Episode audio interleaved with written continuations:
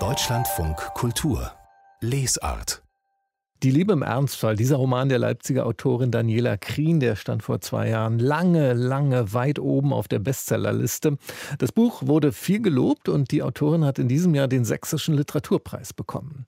Vor der Liebe im Ernstfall hat Daniela Krien zwei andere Bücher veröffentlicht, auch die waren Erfolge. Und heute erscheint ihr neuer Roman Der Brand. Ich freue mich sehr, dass wir über ihr neues Buch sprechen können. Frau Krien, seien Sie herzlich willkommen. Ja, vielen Dank. Ich freue mich auch.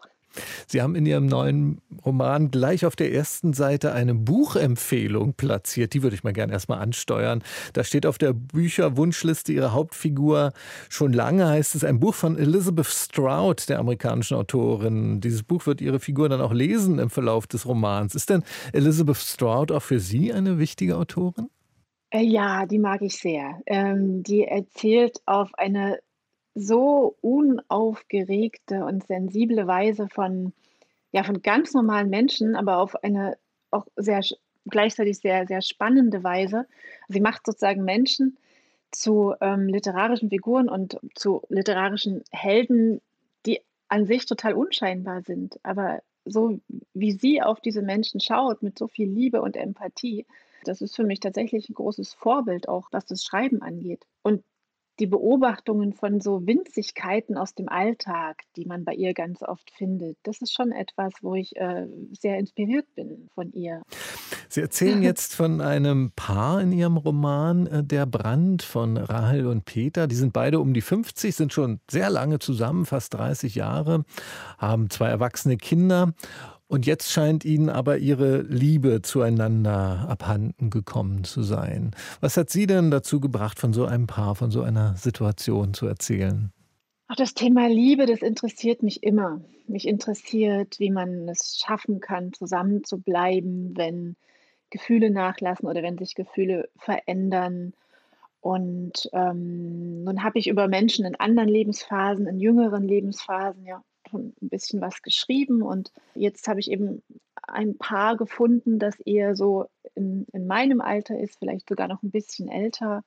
Und das entspricht natürlich gerade auch sehr dem, also meiner Lebenswelt, ne? das, was rundherum um mich in meinem Freundeskreis passiert. Und ich beobachte immer sehr viel und führe viele Gespräche. Und da ist es eben diesmal eher ein Paar um die 50 geworden, das mich und äh, im Mittelpunkt des Mittelpunkts, da steht Rahel, die äh, weibliche Hauptfigur. Das ist eine Psychotherapeutin.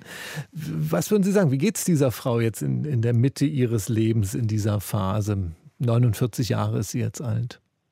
Rahel ist in dieser Beziehung, in dem Moment, wo auch die Geschichte einsetzt, die, ähm, die unglücklichere die beiden, Peter und Rahel, haben sich über die Zeit, aber auch über bestimmte Ereignisse ein wenig entfremdet. Und für Peter steht deswegen aber gar nicht gleich die ganze Beziehung in Frage. Und für Rahel, Rahel die extrem reflektiert ist als Psychologin und alles ständig von allen Seiten beleuchtet, aber eben schon. Also es geht ihr gerade nicht so gut. Sie möchte ihre Ehe retten, denn sie glaubt, diese Ehe braucht jetzt Rettung. Diese Geschichte einer Liebe, die erloschen zu sein scheint, das ist natürlich eine persönliche Geschichte dieser beiden Figuren. Das hat aber auch viel zu tun mit gesellschaftlichen Konflikten, die auf die beiden einwirken. Das verdichtet sich in einer Situation, die will ich mal ganz kurz ansprechen. Der Peter, der ist Professor für Literaturwissenschaft an der Universität in Dresden und er hat da eine Studentin, die will als nicht-binäre Person angesprochen werden. Er reagiert da nicht besonders geschickt drauf, könnte man vielleicht sagen, und hat dann schon einen Shitstorm am Hals, wird in einer überregionalen Zeitung, wird sein Fall aufgegriffen. Er wird äh, dargestellt als so ein typischer Ostdeutscher, der das freie und offene Denken eben nicht gelernt habe. Was bedeutet das denn für diesen Mann, diese Erfahrung da an der Universität und mit diesen Medien? Das ist für Peter eine, eine ganz, ganz harte Erfahrung man muss sich ihn so vorstellen als einen sehr dezenten Menschen. Er nimmt für sich das Recht in Anspruch des Nichtwissens über bestimmte Dinge, wie zum Beispiel die Geschlechtsidentität seiner Studenten. Das ähm, interessiert ihn faktisch einfach nicht. Er ist da weder dagegen noch dafür, dass jemand äh, sich so oder so bezeichnet, aber er möchte irgendwie damit nicht behelligt werden. Und nun entsteht diese Situation, er muss sich verhalten. Er verhält sich unklug äh, in dem Moment oder ein bisschen ungeschickt. Und dann passiert genau das, was ja heutzutage auch oft passiert. Dann gibt es einen Aufschrei, dann gibt es einen Shitstorm und er, er, ist eigentlich total hilflos in der Situation. Ähm, er weiß gar nicht, wie er sich dem Ganzen erwehren soll, weil er das alles als so vulgär empfindet. Und sein Weg ist der Rückzug der Rückzug ins Private und also er zieht sich an sich schon die ganze Zeit immer mehr aus der Gesellschaft ein Stück zurück und, und er erwartet dann zu Hause Verständnis von seiner Frau. Und dieses Verständnis bleibt erstmal aus und darüber gibt es dann auch die Krise. Allerdings als Rahel das liest, diesen Artikel über Peter, den ich angesprochen habe, in einer überregionalen, also westdeutschen Zeitung, denn ostdeutsche Überregionale gibt es ja leider nicht. Ähm, äh, sie, sie, sieht das als eine Abrechnung mit dem Osten in dieser Zeitung und sie kommentiert das so innerlich als, ich zitiere, zitiere das mal, als den ganzen entsetzlichen Mist, den sie alle nicht mehr hören konnten. Also offenbar sie alle im Osten nicht mehr hören konnten. Was meint sie denn damit in diesem Moment mit diesem ganzen entsetzlichen Mist?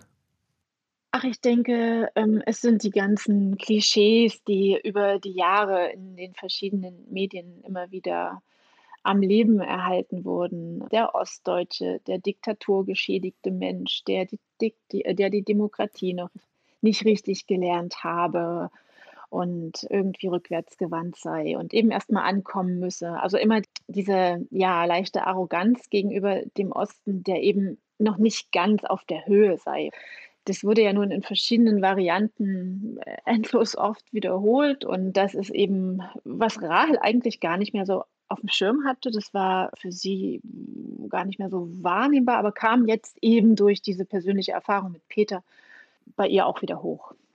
Diese beiden, die sind ja, also Rahel und Peter als Psychotherapeutin, Literaturprofessor, das ist ja doch eigentlich klassische bürgerliche Mittelschicht, wo die beiden hingehören. Also Menschen, die sonst auch im, im Zentrum einer liberalen bürgerlichen Geste Gesellschaft stehen müssten eigentlich.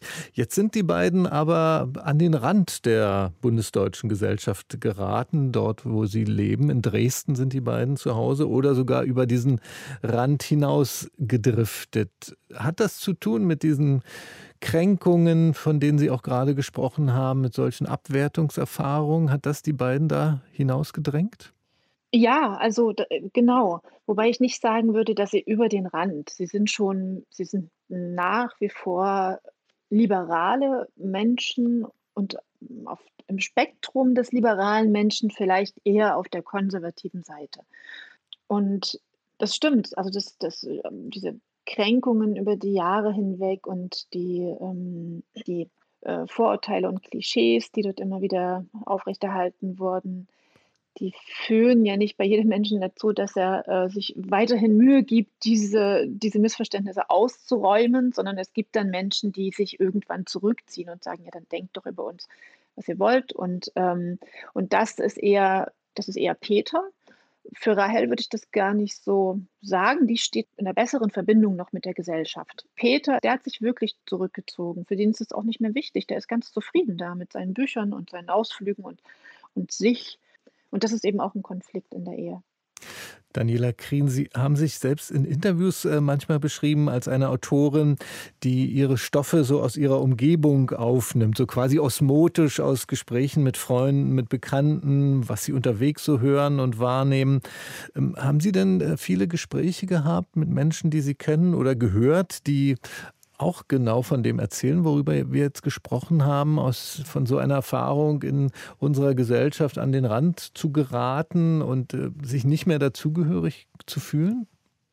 Ja, genau. Aus genau solchen Gesprächen ist das dann auch entstanden, die, die Idee zum Buch.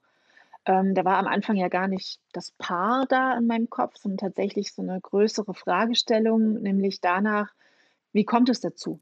Dass sich liberale Menschen so abwenden. Und ähm, das ist mir wirklich relativ oft untergekommen. Und da wusste ich dann irgendwann, dass das, das muss irgendwie als Thema verarbeitet werden. Ich wusste noch nicht genau wie und wie dann diese Menschen, die Figuren dazu aussehen werden. Das hat sich wie bei mir immer erst dann beim Schreiben ergeben. Also ich habe am Anfang fast immer eher so eine so eine größere Idee im Kopf und fange dann einfach mal an. Also ich nehme eine Figur, ohne am Anfang zu wissen, wer genau diese Figur ist. Ich habe einen Namen, ich habe ungefähr ein Bild, aber es entwickelt sich dann wirklich erst mit den ersten Sätzen, den ersten Seiten. Dann wird das klarer. Ich fand auch interessant an Ihrem Roman, dass Sie so, wie ich es wahrgenommen habe, auch als ostdeutscher Leser muss ich dazu sagen, dass Sie so selbstbewusst und selbstverständlich aus einer ostdeutschen Perspektive heraus äh, schreiben. Also dass Sie zum Beispiel Sachen auch nicht erklären, die einen ostdeutschen Hintergrund haben.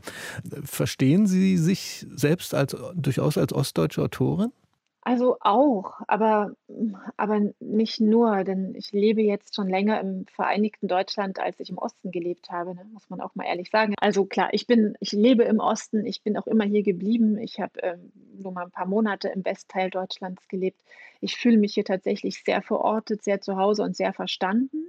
Hier muss ich weniger erklären als im Westen. Deswegen ja, ähm, ich beschreibe in der Regel auch ostdeutsche Figuren, aus deutsche Biografien. Aber jetzt zum Beispiel im Fall dieses Paars, das könnte, glaube ich, auch genauso gut ein, ein, ein westdeutsches Hamburger Ehepaar so betreffen. Ne? Das ist ein bestimmtes Milieu, ein bildungsbürgerliches Milieu. Das sind Menschen mit einer bestimmten Sensibilität, die reagieren auf gesellschaftliche Veränderungen. Und das ist jetzt nicht spezifisch ostdeutsch. Also das ist, glaube ich, auch gesamtdeutsch. Mhm. Ja. Der Roman heißt ja Der Brand und man kann das erklären mit einem Brand, der am Anfang des Romans eine Rolle spielt. Da ist eine Berghütte abgebrannt, in, dem, in der die beiden eigentlich Urlaub machen wollten, also Rahl und Peter. Deswegen gibt es dann eine Änderung ihrer Urlaubspläne. Es geht in dem Buch aber auch um das brennende Dresden nach den Luftangriffen im Februar 1945. Da ist die Großmutter von Rahl, die hat diese Tage in Dresden miterlebt, ist gerade so entkommen. Andere aus ihrer Familie haben ihr Leben verloren bei diesen Luftangriffen. Ist auch dieser Brand mit gemeint und damit auch diese historische Last mit dem Titel des Romans? Das ist durchaus mit gemeint. Genau, der der also dieser Titelbrand, der, ähm, beschreibt verschiedene Ebenen des Romans. Am Anfang der Brand mit dem Ferienhaus Dresden, das brennende Dresden und das Trauma, das sich dadurch, was die Großmutter erlebt hat, in der Familie fortsetzt und was tatsächlich bis heute in Dresden eine große Rolle spielt. Es ist wichtig. Es ist wird immer wieder thematisiert, wenn man mit Dresden ins Gespräch kommt, weil es natürlich diese Stadt komplett verändert hat. Also die Stadt war einfach zerstört. Ne? Also man sieht ja auch, man sieht ja die Auswirkungen tagtäglich, wenn man sich in Dresden bewegt. Insofern, ja, der Brand auf dieser Ebene und dann auch der gesellschaftliche Schwelbrand, der da ist, der in der Ehe brennt sozusagen auch die Hütte, könnte man sagen. Ne? Mhm. Da, äh, es schwelt und brennt so auf unterschiedlichen Ebenen in dem Roman Der Brand von Daniela Krien. Ich will jetzt auf keinen Fall verraten, was passiert mit dem Paar und den anderen Paaren. Das spiegelt sich ja auch noch in weiteren Paaren, die eine Rolle spielen in dem Roman. Ich würde aber gern ein Detail vom Ende des Romans äh, noch ansprechen. Ganz am Ende mhm. hört nämlich eine Figur ein Lied von Gerhard Gundermann, dem ostdeutschen Liedermacher, mhm. mit den Zeilen Immer wieder wächst das Gras, wild und hoch und grün. Was bedeutet denn dieses Lied für Sie? Gras heißt das. Es bedeutet, dass alles vergeht und alles wieder neu beginnt und dass wir auch alles nicht zu ernst nehmen sollten. Also das bedeutet es jetzt für mich ganz persönlich. Da spreche ich jetzt nicht für die Figuren, für die bedeutet es vielleicht was anderes. Aber dieses, ja, das Gras wird gemäht und dann wächst es wieder. Und das ist so dieser, dieser der ewige Kreislauf, der kommt auch ohne uns Menschen ganz gut zurecht. Das macht mich, wenn ich da tiefer darüber nachdenke, sehr demütig, weil ich dann meine eigene ja, ähm, Kleinheit erkenne und meine Bedeutungslosigkeit, die mich irgendwie auch entlastet. Heute erscheint im Diogenes Verlag der neue Roman von Daniela Krien, Der Brand heißt dieses Buch. Ich danke Ihnen sehr für das Gespräch, Frau Krien. Ja, vielen Dank. Ihnen auch.